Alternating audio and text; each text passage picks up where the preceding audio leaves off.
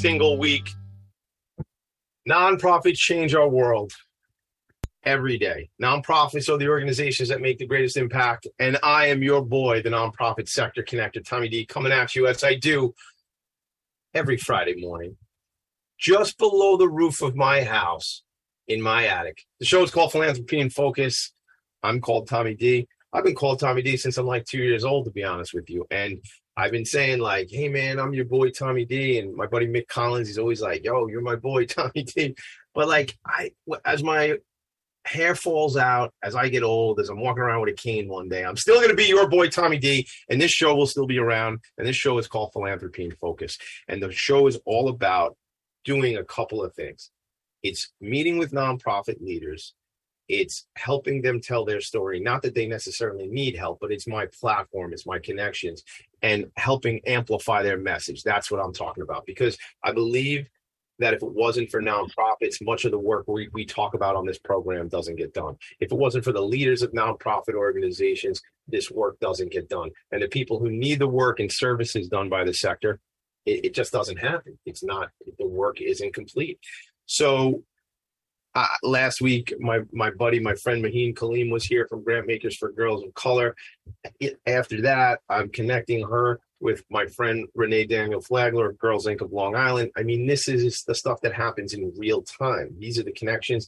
I will tell you this: I have a bunch of ideas for all new programming, a whole bunch of shows that I want to do. One specific show is going to be about the the subject matter experts, the thought leadership for the sector. You know, whereas on this show we spotlight the work being done by the sector, it's a different version of that. It's going to be really dedicated to getting the work out that that solution providers, that thought leaders, that subject matter experts are providing to the sector. More to come on that. I'll tell you all about it. Trust me, because I just keep talking, Bobby Brown. I just keep talking and talking, so they'll everybody will hear all about it. I'm talking to I, I want to call you friend Bobby, but I know you don't even know me that well yet. But newest executive director of Young New Yorkers, Bobby Brown is here. I'm going to read some some of Bobby's background.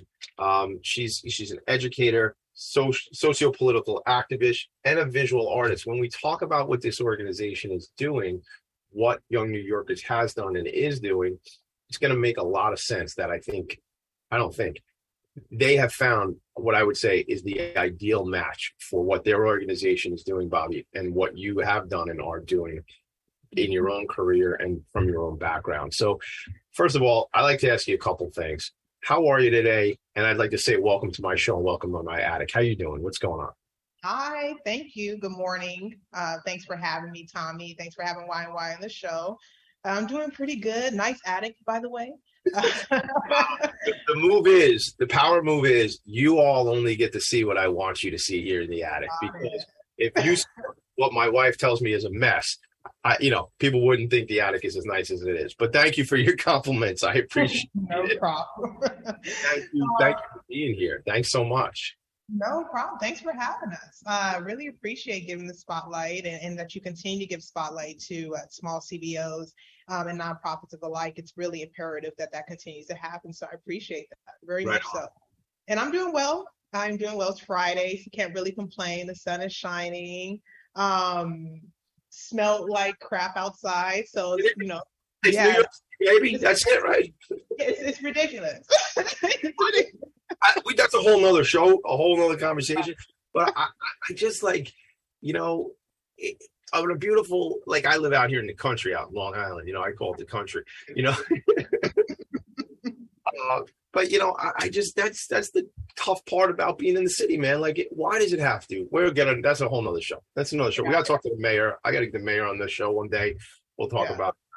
But I, I'm just I'm taken by this organization. I'm I'm taken by the work the organization has do has done and is doing. Um, we'll get into that, but really, for me, I'm always inspired to hear the story of the person. I don't, I, I don't remember. I don't know if you remember. There was a show uh, called Biography on A and E, and I, it was like A and E was. I don't even know arts and entertainment. I don't know what A and E stood for, but it was like it was one of these like secondary or tertiary TV networks, right? That like, and they had this show Biography, and it would. I loved it. I loved. Now I don't necessarily love reading biographies because I like to be told the story more than I like to read the whole book. But um, that was always cool for me. So can we start with your biography? Can we start with like your background, the work you've done. You know, I always like to find out what drew somebody to the service work, to the service sector, to nonprofit. I mean, you're you're an attorney. You told me that you always knew you wanted to be an attorney. Let's talk a little bit about that. Yeah, absolutely. So I hopefully I will be licensed this fall. So I'm not quite an attorney. I don't get in trouble. Um, but uh, yeah, so Uh, like we were talking about before, I am from California. I'm all the way through California girl. And I really started getting into working in my community probably around 11 or 12 years old. I had joined an organization called Project New Village, which was a small nonprofit based in San Diego, Southeast San Diego, where I'm from specifically, uh, that focused on reducing teen pregnancy rates. During that time, we had a high rate of teen pregnancy. I don't know if you remember that time, like it was across the country, it was exploding, teens were getting pregnant. Um, so in San, Southeast San Diego, we had a very high percentage of that. And so I would go there after school and just participate in activities and kind of try to get involved with messaging and literature. And one day they had a program on how to uh, test for lead paint poisoning. And you know, homes, particularly homes in urban areas before uh, lead paint poisoning was banned in 1978, I believe, out in California, uh, a lot of homes were painted with lead paint, right? And so you already know that there were health symptoms that kind of manifested out of that and particularly impacted Black communities because it went untested. So, with that, I was like 12 years old, sitting in workshops, learning how to um, inform my community my neighbors on how to test their their homes on paint. And so, so this this 12 year old young lady comes up and is like, let, let me teach you how to test your paint like in your house to see if you got lead paint. See, look, yeah. let me up the story for one second. I'm gonna stare into the camera right now for you all who are paying attention to me. You can change the world. You can make an impact at 12, at 22, at 92. But I have a 12 year old girl who, lives in my house, and we might have to have a discussion later on about lead paint and things like that. Not that she needs to be concerned about lead paint in in you know 2022, but it's the it's the idea of the lead paint. It's the idea of a young person finding that initiative and finding that calling to do the work to be involved right? That's what i'm so like that inspires me like that's not just some throwaway conversation like that's really you got involved. I want to hear more about it but i just wanted to say i wanted to say words at the same time so. No no problem at all. Um and so that's what I did. I went with a group of it was it was also stipend based. I got paid, so that was also great. Um, programs that pay students, it, it always helps, right? Um, and so just learned how to do that. Went around to uh, different neighbors, gave them literature, and then also would test their pain and show them their levels, and then also uh, the the harms that are associated with that. So I started doing working around that, like I said, around 12 years old, and then just kind of manifested into uh, other work. I joined, I started going to city council meetings when my parents relocated to the suburbs. Uh, and that's when I learned then because I went from living in a predominantly Black and Latino community in San Diego to moving to Temecula Valley, where it was pretty much 90% plus white, um, middle to upper middle class. And so that experience was different. You know, I was in uh, high school with 4,300 students and less than, I think, 10% of us were Black or of color at all. And so with that, I started going to city council meetings to understand what was going on in my community. And that's what I learned very fast that the constituencies who put those folks in office, that's who they're going to ride for. Um, and that kind of laid my basis for how I kind of dealt with everything and then started to understand my who I was as a black woman, um, that really started kind of peel that back. And that's when I went off to HBCU. So that kind of laid the foundation again, going historically black college, which is very small out in Charlotte, North Carolina, Johnson C. Smith University. I think that really gave me some insight on what does it mean to be black in america to be a woman of america identity um, and all the different tribulations that you kind of have to unpack to get to where you need to. Uh, so I'll stop there because I can go on. I, will tell you, I don't want you to stop there. I want you to go on because this is the story, you know, like, and uh, for those of you who are not watching on video or and are just listening to me, I will tell you this: I'm a white man, uh, and I'm 44 years old, and I grew up on Long Island. Uh, what I'm not real clear, in fact, in fact, I was just in a meeting the other night with a with a group. Um, I'm not clear what class I am, and and there's an exploration that I might be. I mean, like I thought I was middle class, Bobby, like my whole life, but I I don't know. Like I I remember like times in our lives where I would say, like I go back, I say, Mom, remember when we were poor? And she goes, we weren't really ever poor, but I I always feel like there was a lot of times when we were younger where we were overextended. Might be a better way to say it. You know, like both my parents worked. My mom at times worked a couple jobs. Um, so I I just I say it as like an exploration of us as individuals, but us as a community, you know, the larger, the, the greater community. And, you know, um, I, I, studied at the Institute for Nonprofit Practice over the last year. I met many people in, in the nonprofit sector. Um, just to just to put it out there, I, I was one of the few white men who were involved in the work we were doing, and I, am there and was there and will continue to be there because I wanna I want to learn. I think that's what we're supposed to be doing is learning from each other. Um, mm-hmm. But I, I, mentioned this thing about class because um, I'll just put it out there. There's a, a, friend of mine is very involved in an organization. It's a grant making organization. It's not me who I mentioned already on the show. It's another friend and colleague of ours, and they have this this cohort giving program that's coming up that'll be started in October. And I almost don't want to talk too much about it because I'm going to fill out an application and it'll be funny. I'll have egg on my face if I don't get picked after I do the application, but I just put it out there to the world. So there it is. So, but it's, it's, it's not only a giving project, it's an opportunity to learn about, you know, about class, about race, about these different things. Whereas, you know, as somebody who really as I say, I, am passionate. I, I want to support the sector in whatever ways that I can. I got a lot to learn, and and it's a lot to learn about giving. It's a lot to learn about development. Yet when I say development, I mean raising funds for nonprofit organizations.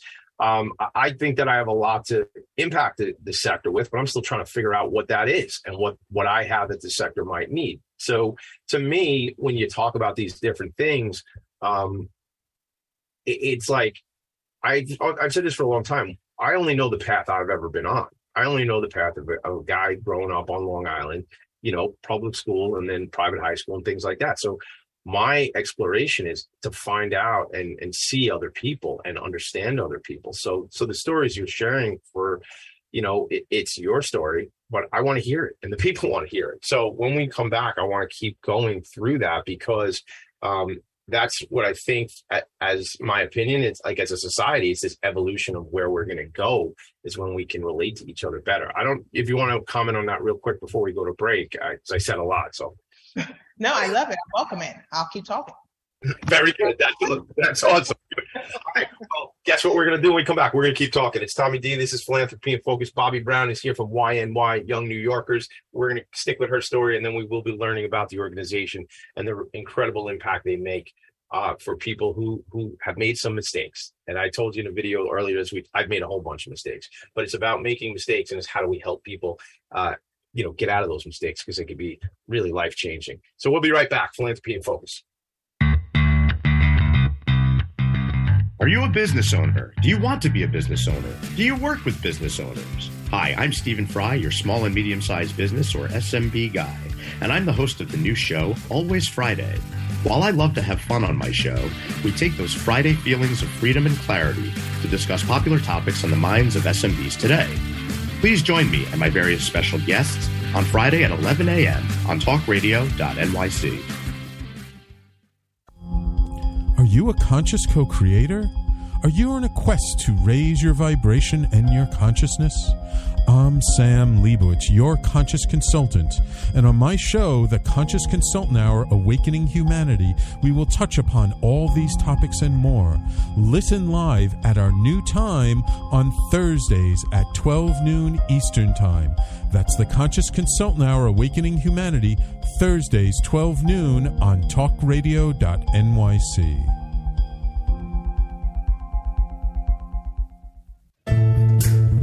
Are you on edge? Hey, we live in challenging, edgy times, so let's lean in. I'm Sandra Bargman, the host of The Edge of Every Day, which airs each Monday at 7 p.m. Eastern Time on talkradio.nyc. Tune in live with me and my friends and colleagues as we share stories and perspectives about pushing boundaries and exploring our rough edges. That's The Edge of Every Day on Mondays at 7 p.m. Eastern Time on talkradio.nyc. to Talk Radio NYC. Uplift, educate, empower.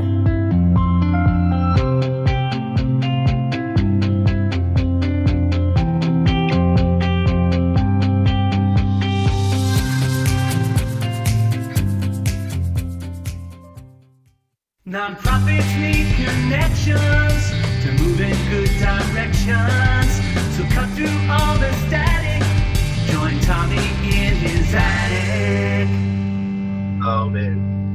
I, I tell you, I get a kick out of that song only every time I I hear it, every time I sing it, every time my younger son walks around the house and remixes the lyrics of the song to give me a hard time. He's seven, whatever he can do to break his dad's chops, I guess, is what I do. So, but look, join me in the attic every week. I, I just want to read some background. So, um, Bachelor of Arts, high honors, graduated cum laude from Johnson C. Smith University with uh, focus in history, minor pre law.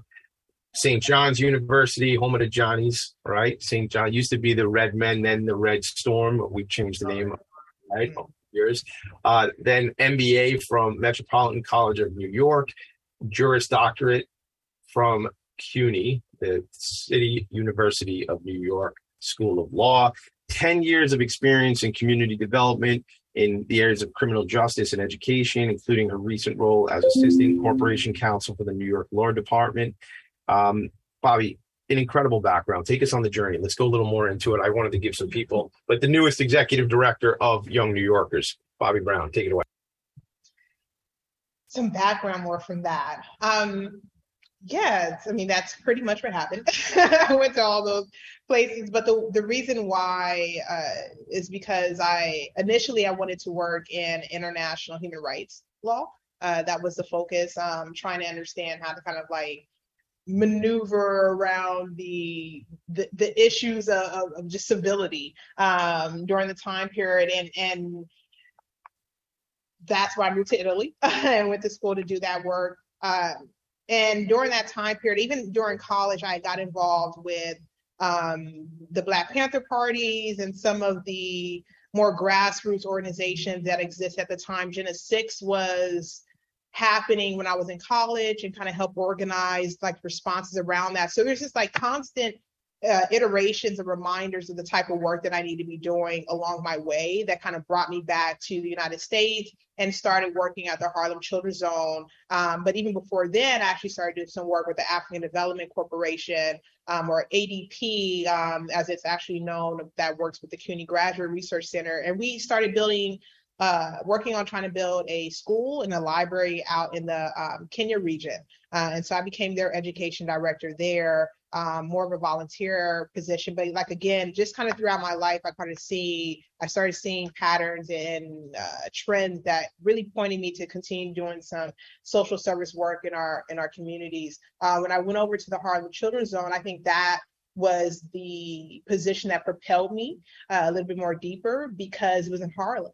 And uh, Harlem has a very unique and beautiful spirit to it. Uh, as a combats gentrification, still really fights to maintain the sense of the blackness and the spirit that exists in Harlem, right? It's very few sectors uh, throughout all five boroughs that still has that. Um, and so it's a lot of respect that they're fighting to maintain that. And I wish a lot of us had the opportunity to do that to preserve our communities. But nevertheless, um, working in Harlem Children's Zone really kind of brought me open that it's not just a, my connectivity to my community is not just because I'm black. My connectivity to my community is needs to be my willingness to understand the individual experiences that we all go through, right? There is a there is a tendency for folks to think just because we black, we're black, we all have this very, very, very, very common shared experience and we should all connect. But there's a uniquity even within our day-to-day experiences that separate us. You know, you started talking about class before we went to break, and that's a conversation that we continue to pack amongst blackness. You know, even amongst in the sector, you know, we are talking about having to get uh, some education and do a learning. Even folks who are quote unquote leading the conversation in the sector do not come from the communities in which they're guiding, right? So there's a lot of learning that has to be done across the board, but certain folks are allowed to kind of have that mic. So I think I've been more intentional with choosing spaces and opportunities that allow me to do direct service work and understand what are the the policies and the systems that are in place that uh, that even puts me in the position to continue to have a conversation about poverty, about incarceration rates, about the social economic factors in Black communities, about educate. Like we've been having these conversations for generations. My parents did, their parents did. Like it's exhausting, right? Like, and so that's why I've continued that work because not that I want to have us using diversion as a default on misdemeanor felony cases across New York City, of course, we can dive into what that should and could look like. But it's also because we have to get to the point where we stop having conversations about all of these issues and how it relates to Black communities at some point because it's traumatizing for us. So let's start fixing the issues and stop finding a need for CBOs like Y and Y to have to exist. And so that's how I kind of got into work that I did, um, just to give you insight of my life. I love that. Thank you. I, appreciate your candor. I appreciate you being just so real because that's what this is is about. My show. It's about just getting real. Let's having these this serious conversation. I want I want to ask you because you talk a lot about you, you know you talk about the willingness to understand the community needs and things like that. And I want to I want to ask you this question about so my my friend Maheen Kaleem was on the show last week, Grant Makers for Girls of Color, and look, I don't I don't need to say what a special organization it is, but it's a special organization. And there, what I find is, aside from the fact that they're putting money in the hands of those um, who do get such less. I mean, the statistic was like 0.5 percent of all dollars that are raised philanthropically go to girls and women of color organizations that that support girls and women of color.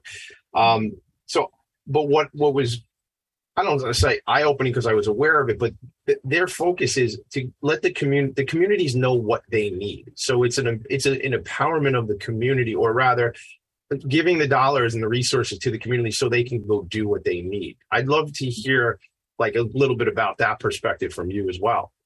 Mm-hmm. I agree the community before we became this over incarcerated country uh, black and brown communities have been organizing and defining what public safety meant for themselves in the first place. Hence the, why you got the black panther party in the first place right? It wasn't just the response to the removal of um, or the changes that happened after the Vietnam War, but it was also because we needed to, we saw the gap. And so we fill those in with social service needs, right? That's how you got the early morning breakfast clubs, right? That's how you got those services in place. And so it's not abnormal for us to return back to that particularly when our systems that we've elected to put in place are not fulfilling their duties. So since that social contract got broken, it makes sense that we do that type of work and super supportive of it. And also because the communities have the credibility, we have the insight, and we have the connections to the individuals that we know may either be drivers of crime, may be the ones who need that early prevention, early intervention, the ones who need certain type of attention, because sometimes too too many times organi- organizations who start off with this idea of trying, to shape or define um, public safety for the communities or how they should respond start off very well but the issue is that they don't create sustainable processes within that community for them to to stay dependent. I mean, stay independent. They make them dependent on the same organization that got them going in the first place. So I, I love the idea of making that uh, a continuous practice. Uh, amongst diversion, we can, should continue to have that conversation, and we should also find more ways to not just fund um, the communities doing that, but giving them frameworks, giving them models, giving them more access to resources and services, and giving them the credibility they need so we can see those type of models uh, across the country. 100% trust-based philanthropy right? Putting the dollars where the people know how to use the dollars. There's so much history there. When when i talk with me again back to it's fresh in mind but i think it's relative to our conversation. You know it, it's about back to the philanthropic roots and what you know love of people and that's sort of you know where this sector of philanthropy. You know, I, I, did a video last week and it was just like, you know, love of people. That's from the, the, original Greek, and that's what that word meant. But that word doesn't mean that in a lot of circles, and in the connotation of philanthropy, and I, I you know, is not, or, or the connotation is that it's it's wealthy people who can write checks who may not really understand what the the needs are and that but then but also at the same time want to declare how the dollars are being spent when they don't know what's needed in the communities right? So it's kind of a we could do 10 hours on on that subject matter and that's actually what i'm going to be this other show that i want to do will be conversations around that and around like explaining to corporates. I mean the program here is about philanthropy and focus as it stands now is about the leader and it's about the organization. But these concepts and ideas that bobby that you and i are talking about you know need to be discussed need to be out there. And i see a whole nother series of me having discussions about specific subject matter and topics not because i got the answers because most of the time i don't have the answers but i have the friends and i have the connections with the resources and the people who do have these answers and and can really start those conversations. So um i want to I, I want to just kind of i have not read the book yet but i've watched some videos of um of michelle alexander with you know the book the, the new jim crow um, look, it wasn't planned. I didn't tell you I was going to bring it up. It's just where the conversation started to go just now that it, came up for me. So I pulled up some stuff. I, I just, um, I, I've told you in the past that uh, when we spoke earlier that um, Avenues for Justice, Angel Rodriguez is a friend of mine down the Lower East Side, um, and, and what that organization has done over the last almost 50 years. Um, I, I, don't think it's probably probably the people listening to my show well, maybe it is a surprise. It, the the way that the, the criminal justice system is managed in this country is it, it's systematically set up to it, it's set up incorrectly. I mean, people are getting scooped up and getting their lives taken away from them for things that uh, sometimes it's out of the communities that they're in. Sometimes it's just because it's where they are.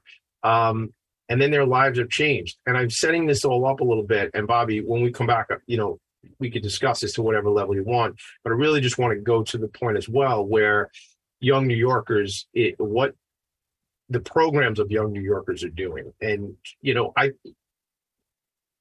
well, I'm just going to say this: the system is is what it is there, and it's wrong, and it needs to be fixed. But at at the same time, there's things we need to do to help these young people while we're in things the way they are. I, I'm going to go long on this break. Do you have a comment on that, real quick, before we go to a break, and then we can talk about young New Yorkers when we come back? Oh no, I agree. It's hard to separate, you know, the themes and topics that I brought up, and then not talk about diversion because they're so interrelated you know uh, they have to. They they serve as a foundation for why a young person gets involved in the criminal justice system in the first place. So right. no i'm looking forward to having that conversation. All right we'll do that when we come back. Thanks bobby. This is so awesome. I appreciate you being here. We'll be right back. Philanthropy in focus. Howdy i am joseph franklin mcelroy host of the new podcast gateway to the smokies. It airs on talkradio.nyc every tuesday night from 6 p.m to 7 Every episode is dedicated to memorable experiences in the Great Smoky Mountains National Park and surrounding areas. This show features experts and locals who will expound upon the richness of culture, history, and adventure that awaits you in the Smokies. Tune in every Tuesday from 6 p.m. to 7 on talkradio.nyc. Are you passionate about the conversation around racism? Hi, I'm Reverend Dr. TLC, host of the Dismantle Racism Show, which airs every Thursday at 11 a.m. Eastern on talkradio.nyc. Join me and my amazing guests as we discuss ways to uncover, dismantle, and eradicate racism. That's Thursdays at 11 o'clock a.m. on talkradio.nyc. Are you a small business trying to navigate the COVID 19 related employment laws? Hello, I'm Eric Sauver, employment law business law attorney and host of the new radio show Employment Law Today. On my show, we'll have guests to discuss the common employment law challenges business owners are facing during these trying times. Tune in on Tuesday evenings from 5 p.m. to 6 p.m. Eastern Time on talkradio.nyc. You're listening to Talk Radio NYC at www.talkradio.nyc. Now broadcasting 24 hours a day.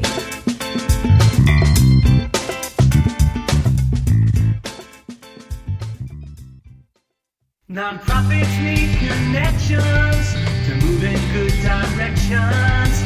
So cut through all the static. Join Tommy in his attic.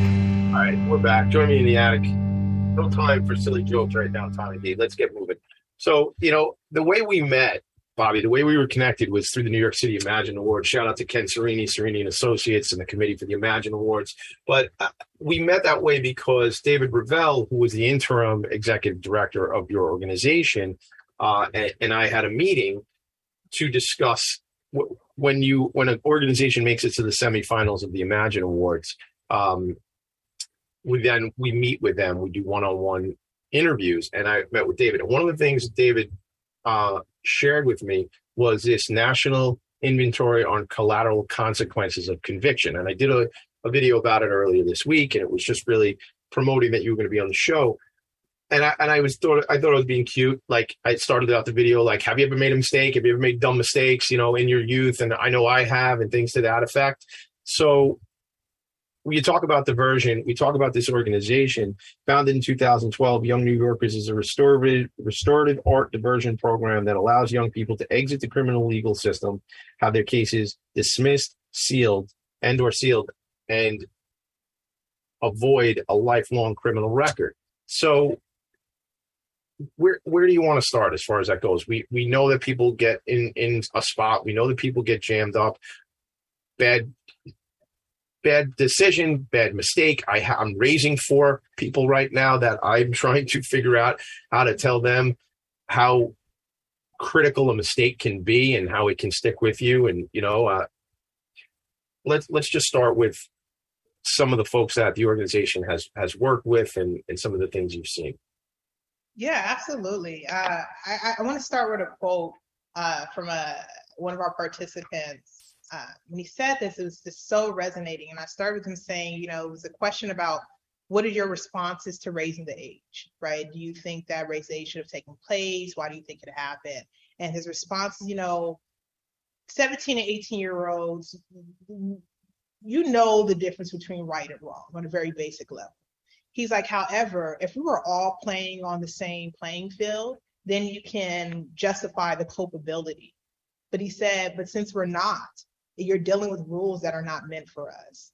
And I think that's a, a very clear reality about where our young people look at some of the decisions that they're making, right? They're they're not disconnected from the reality of understanding that this the criminal justice system and the system in which they live in is vastly different of an interaction than their white counterparts right and because of that i think that lays a foundation for how they look at the world for how they make a decision to do quote unquote criminal type of conduct when sometimes it's a quality of life crime. It's a crime that's being done because i need to survive. But there's a lot there's not a lot of room for folks coming from those certain communities who to make those type of decisions on top of the extenuated circumstances they led them to that. Uh, so the diversion work of why and why is necessary because the young folks who come to us they're coming from uh, various places of trauma in their lives. They're coming from very various places of decision making. Some may not even have the model or the framework for how to make positive, healthy decision making. But there's a presumption of maturity when you look at Black and Brown people, right? So that's a whole nother conversation yeah, about yeah. that. But um, so with that, the work that they come when they come to Y&Y, these are young folks who have been charged with a low-level misdemeanor. They received a DAT, which is a desk appearance ticket, which is processed very similar to uh, original a regular arrest, with the exception that they come into the criminal court system, they get arraigned. That's the first time they're seeing a judge. They're getting presented with their charges, and then thereafter, afterwards, if they're in a position to have counsel, which is another issue, right? Be because uh, they may not, uh, if they're positioned to have counsel, then the counsel in the prosecutor's office can start talking about a solution for that case, right? And in most situations with Project Reset, which is more of a citywide initiative um, that was launched, I believe, in 2016 um, across the board, uh, Project Reset allows young folks, particularly that between those ages up to age of 25, to get a dismissal on their case um, if they successfully complete a Project Reset course. So that's what we offer to young folks. Their case to be dismissed, sealed, and there's no record. They don't have to explain themselves. There's nothing to follow them, and then they can move on. And so our programs give them the opportunity to kind of restart, not from the point of the crime, but the point from the decision making, right? How did you even get to the place of getting arrested? So, all right, so so much here, and we could do the show for five hours. So, it, it's it ha, not from the crime, but what? How did you get to that decision making process? So, so it's really addressing. This word is so overused in this society, but I'm going to say it, a holistic view of what's going on in this individual's life, not just saying, well, you made this mistake. It's going back and supporting this person in different ways, right? And I know, you know, just a shout out again to Angel and, and the team over at Avenues for Justice, Gamal and, and the crew down there, because um, they talked, have they've been on my program? They've talked to me in the past about where the dollars that they may receive from the city to, to do the program would give like a window of six months to support one of their individuals. But that ain't it, man. That ain't enough. We're we're talking about, you know, family life situations. Is a young person going to school? Is that even on their radar, right? And addressing all this peripheral stuff around that incident of the arrest and and now what's going on, right? So there's so much more there to be discussed and to be involved with. And so I, even I remember when I so I had to do the right not had to I, I had this opportunity to do the write up for the semifinalists for Young New Yorkers for the Imagine Awards, and I learned a lot about the the graduates of the program who are come back and are involved in in support and are are ambassadors in some regard for young New Yorkers in in the work that's going on. So I want you just you you said something and I want to just cover it real quick so people if you could speak a little bit to raise the age because I don't know if that's like something that everybody's aware of but I mean I'll just read what I what I have off the internet. Raise the age of legislation provides certain individuals previously convicted of a crime with the opportunity to have their criminal record sealed. If the individual remains crime free for 10 years, they can apply to have that record sealed. Do you want to expand on that anymore for some people might not be aware of, of that legislation? Yeah, uh, the age basically uh, legislation that was introduced uh, in New York, I believe in uh, 2017, where the idea was to raise the age of criminal responsibility to 18. I think uh, New York had been one of two states that was still trying 16, 17 year olds as adults. Um, so that was just ridiculous.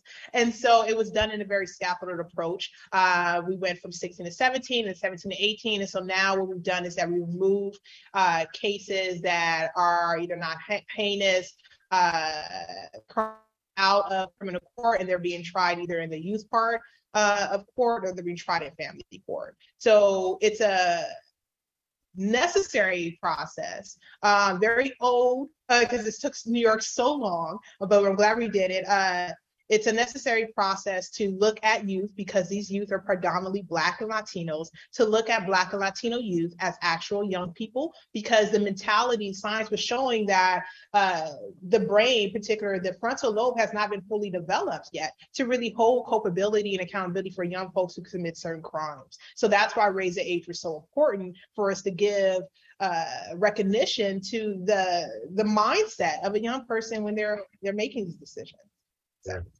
Yeah, I, I thank you for for that. So, I, talk to me about the experience of a young person who who comes to um, this restorative arts diversion program with young New Yorkers. Give me the feel. What's that?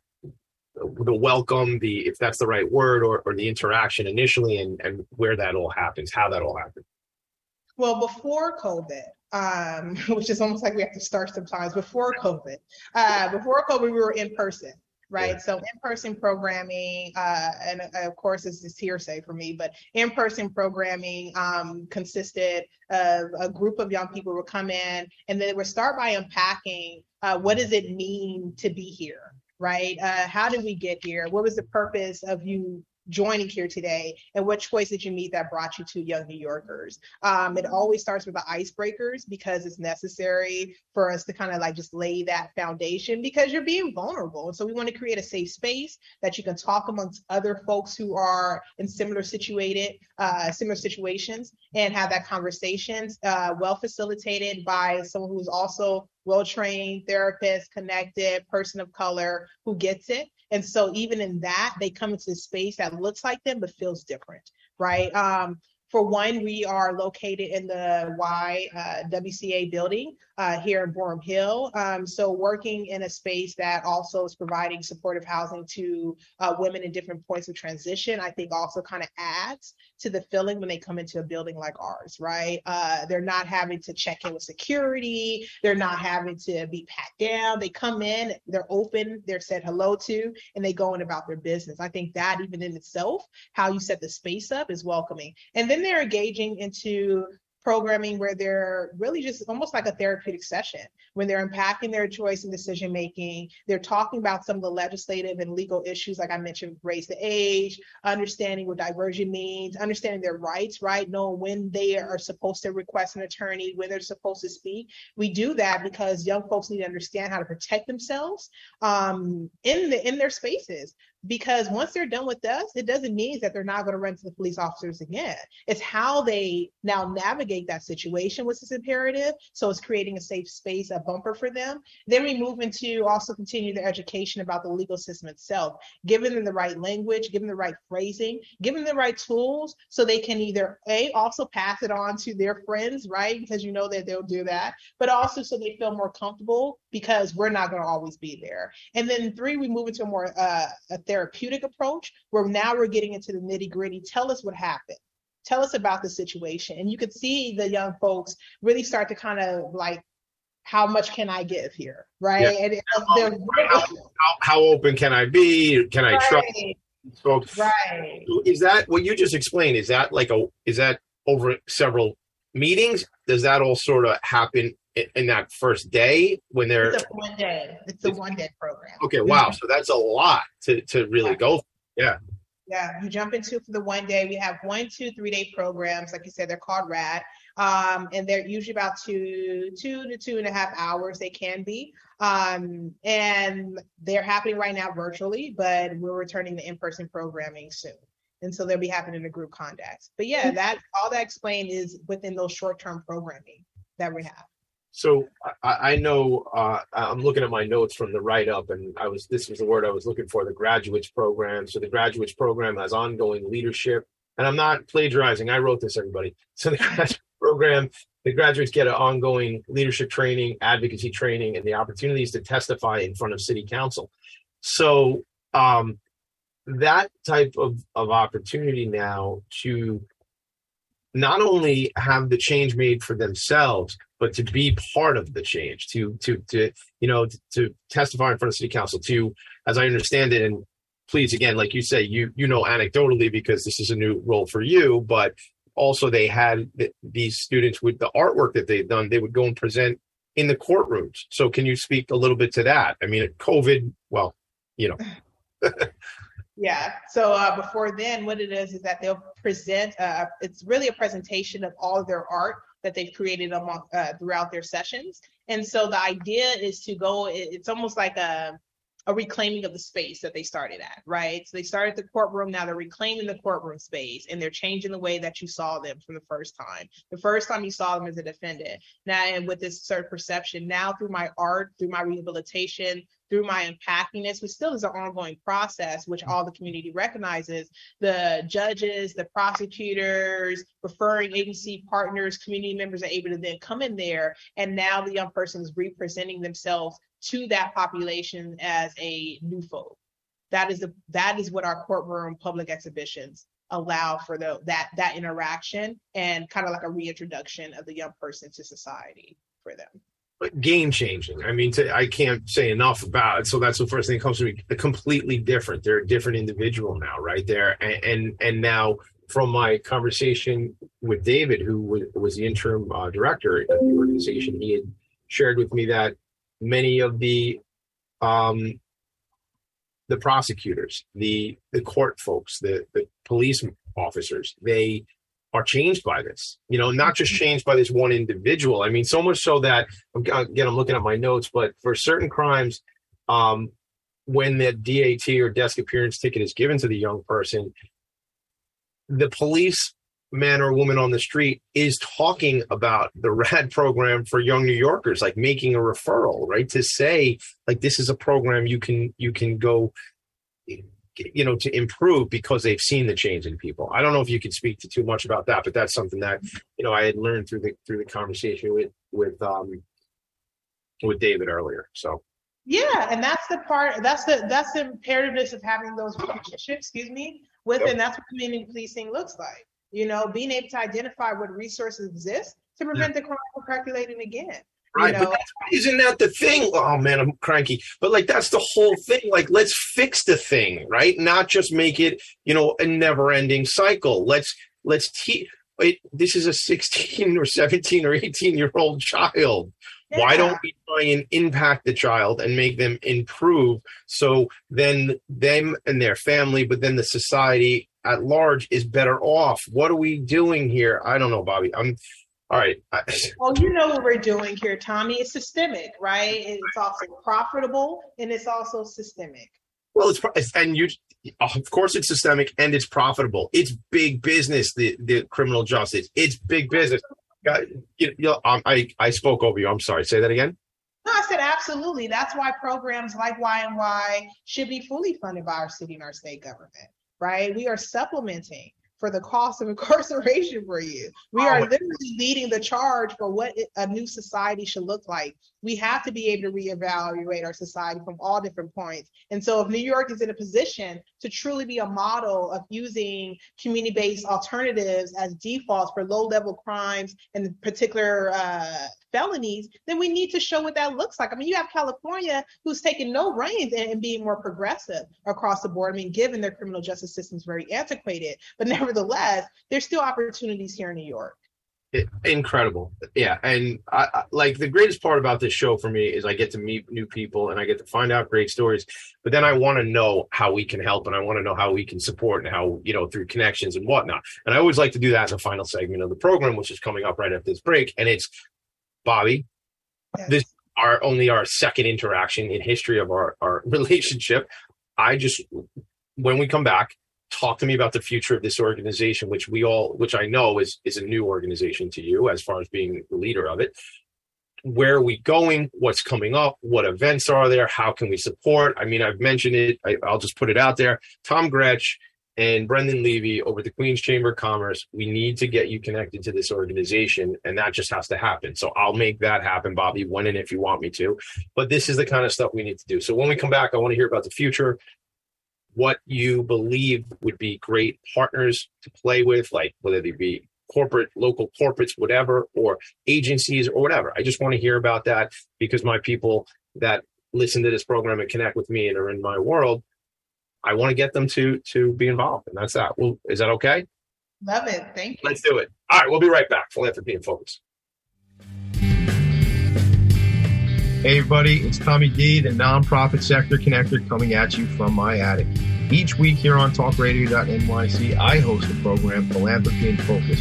Nonprofits impact us each and every day, and it's my focus to help them amplify their message and tell their story. Listen each week at 10 a.m. Eastern Standard Time until 11 a.m. Eastern Standard Time, right here on talkradio.nyc. In a post COVID world, you may have many unanswered questions regarding your health. Are you looking to live a healthier lifestyle? Do you have a desire to learn more about mental health and enhance your quality of life? Or do you just want to participate in self understanding and awareness? I'm Frank R. Harrison, host of Frank About Health, and each Thursday I will tackle these questions and work to enlighten you. Tune in every Thursday at 5 p.m. on talkradio.nyc, and I will be frank about health to advocate for all of us.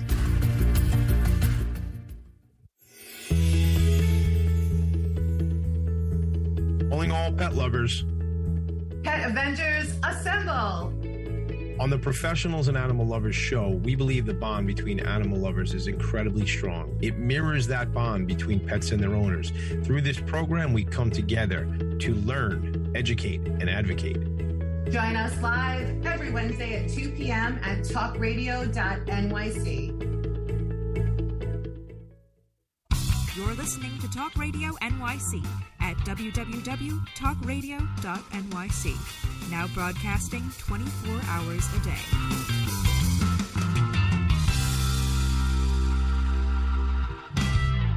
Nonprofits need connections to move in good directions. So cut through all the static. Join Tommy in his attic. And we're back. This is the lightning round. Bobby, you might not know this, but I always wanted to be a game show host. So this is the game show host part. This is the lightning round. All right. So talk to me. I, I, cannot wait to get a whole nother show where we can just talk about all the things we've talked about in further depth. But right now, I want to bring it home about Y and Y, what's upcoming, how can people find out more? Or is there a gala? All of that for us, and, and who can we get you connected to? Oh yeah, absolutely. So I'll start off where you can find us. Um, you should definitely follow us on Instagram and on Facebook and on Twitter. We're all at Young New York, uh, Young New Yorkers. Uh, so you can find us there uh, to connect. LinkedIn as well. Um, and so that's that. As far as what's coming up, we are looking to have a gala in the spring. I'm looking forward to sharing that information once that's finalized. We'll be celebrating our 10th year anniversary, so that's going to be very exciting. Um, we also will be having uh, a fall campaign coming up in the next few months. So we'll be sharing that information on how people get involved um, and donate there. Uh, also, what we're looking to do with Y and Y, we're in a really great position to grow uh, and transition to a whole new phase. The world is our oyster, right? And so with that, we're looking to one, make sure that we are expanding our direct services and really embedded them into artistic expression.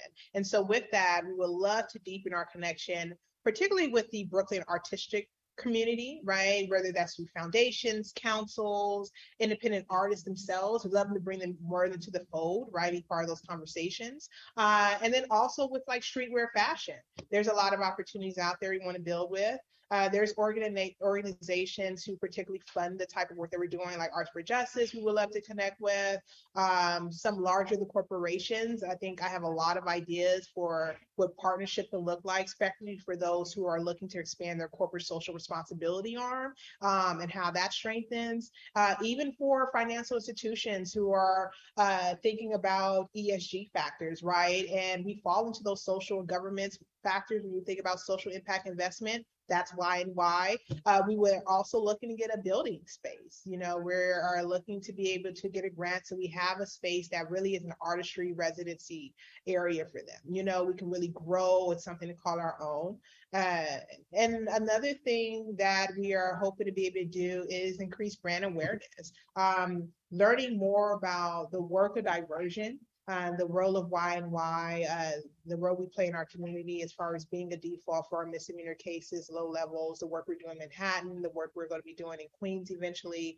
Um, the more that we can expand um, and get people engaged through either connecting with us through our social medias or coming to our events and our exhibits. We will be returning to having public exhibits soon, so we're looking in the spring.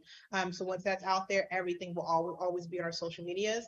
But really, the more that we can educate our communities about the role of diversion, the role of really looking about defining some safety for yourselves, uh, the more that we can have that connection and impact, um, I think that as a sector, we can get to the point where we may not be needed for that. We can start doing more preventative work. So Wow, I love it. I love all of that. It's so expansive, so much there. Um, I just, I wish you had an event coming up next week because I want to hang out with them. uh, I, I sit on the board for an organization called the Spirit of Huntington Art Center, which is out here on Long Island. And uh, much of the work they do uh, is around the, the uh, individuals with intellectual developmental disabilities, uh, veterans with post traumatic stress disorder. Um, and they have an artworks program which is a yeah it's a program for uh, young people who are aging out of, of services from a perspective of intellectual developmental disabilities. And it, it's like it's an incredible program and we have a family foundation in memory of my cousin linda the lindy lou foundation and all the money we raise goes to organizations in the special needs or idd space. And yeah and we bought not me the organization has purchased a number of apple computers for the artworks program at the Spirit of Huntington, which apparently I'm, is that direction because I'm pointing there with, with my thumb. I don't know why I'm doing that. But uh, but it, it's just when I hear art, it always makes me think of of that program. So at some point, maybe we can all collab and and and show you what we're doing. But it and, and the artworks program is teaching these individuals with different abilities how to to graphic design work, digital artwork. Uh, they they've in fact I, I haven't shared this, but my we own an employee benefits agency, uh, Vanguard Insurance Agency. That's what we I do professionally. But we're going through a rebrand right now, and who's doing our rebrand? Mission, vision, value, the whole thing. But the Spirit of Huntington Art Center. So more to come on all that. I rarely ever promote on my business on this show, but that's what we do. So um, it sounds like that might be a cool hookup that we can, you know, we can get to know each other that way. And they have art on. Um, we were out at the Hamptons Art Fair a couple weeks ago because they have this special needs art fair that goes on the road. It's like a traveling um, art show. So we can, I think, yeah, yeah, I think you would dig it. I think the organization would dig it. I think we could. There's probably there's something here we can collab on for sure. You know, I, we'll have to we'll have to check that out. Um, look, Bobby, we're at time right now. Um, I hope this was a good opportunity for you to really get out the message you want to. I want to find ways where we can have another show and and talk about you know these other topics, whether it's ways that um, that the RAD program from YNY is addressing them, or just how we need to address things at a, at a at a larger level. Like you said, you know, once we solve one problem, there's more problems we we need to address as you know, not only as organizations but as a society. So, anything you want to leave the the crew with, the gang with, before we uh, we sign off here. No, thank you. Um, thank you so much for having us. I'm glad that we were able to make this connection and that your audience was able to learn more about young New Yorkers, um, the folks who are leading the charge, the importance of the word. Um, stay connected with us. You know, come to us some exhibits, follow us on our websites and our social medias. We'll post everything there. But continue the conversations. You know, continue finding ways to stay connected in your community. Uh, learn more about why this type of uh, why diversion work is necessary. Um, and I look forward to continuing the conversation with you, Tommy, and growing the relationship. This is going to be great. So do I. Congrats on your new gig. Congrats on the new role. You're gonna you're an incredible asset to them, and I, I imagine they're going to be an incredible asset to you as well, right? I mean, it's the work. It's about the work, as we keep saying, right? It's about doing it. So thanks again for being here. Um, and make it a great day, everybody. We'll see you next week on the show.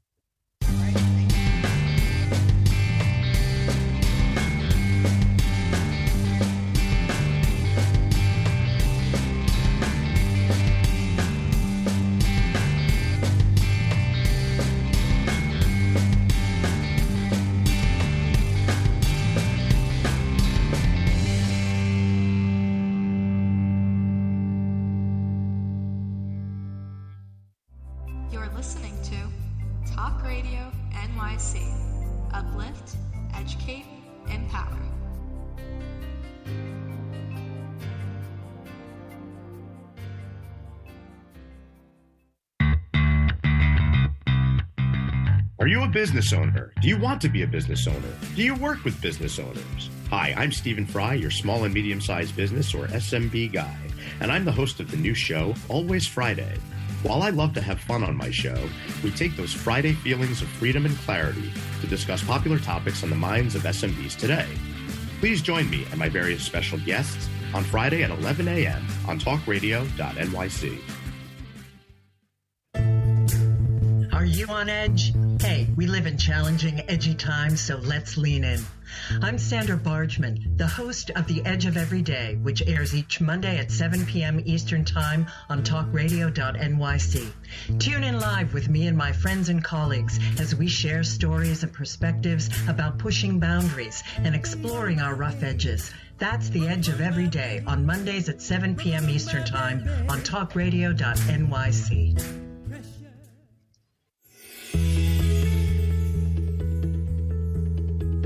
pet lovers. Pet Avengers, assemble!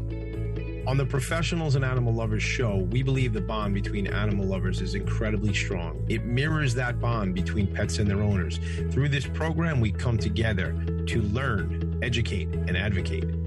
Join us live every Wednesday at 2 p.m. at talkradio.nyc.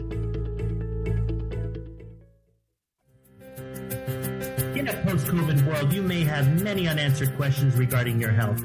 Are you looking to live a healthier lifestyle? Do you have a desire to learn more about mental health and enhance your quality of life? Or do you just want to participate in self understanding and awareness? I'm Frank R. Harrison, host of Frank About Health, and each Thursday I will tackle these questions and work to enlighten you. Tune in every Thursday at 5 p.m. on talkradio.nyc, and I will be frank about health to advocate for all of us.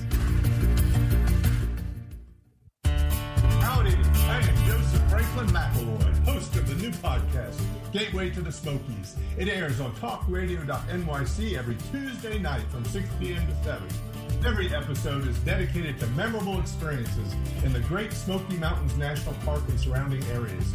This show features experts and locals who will expound upon the richness of culture, history, and adventure that awaits you in the Smokies. Tune in every Tuesday from 6 p.m. to 7 on talkradio.nyc.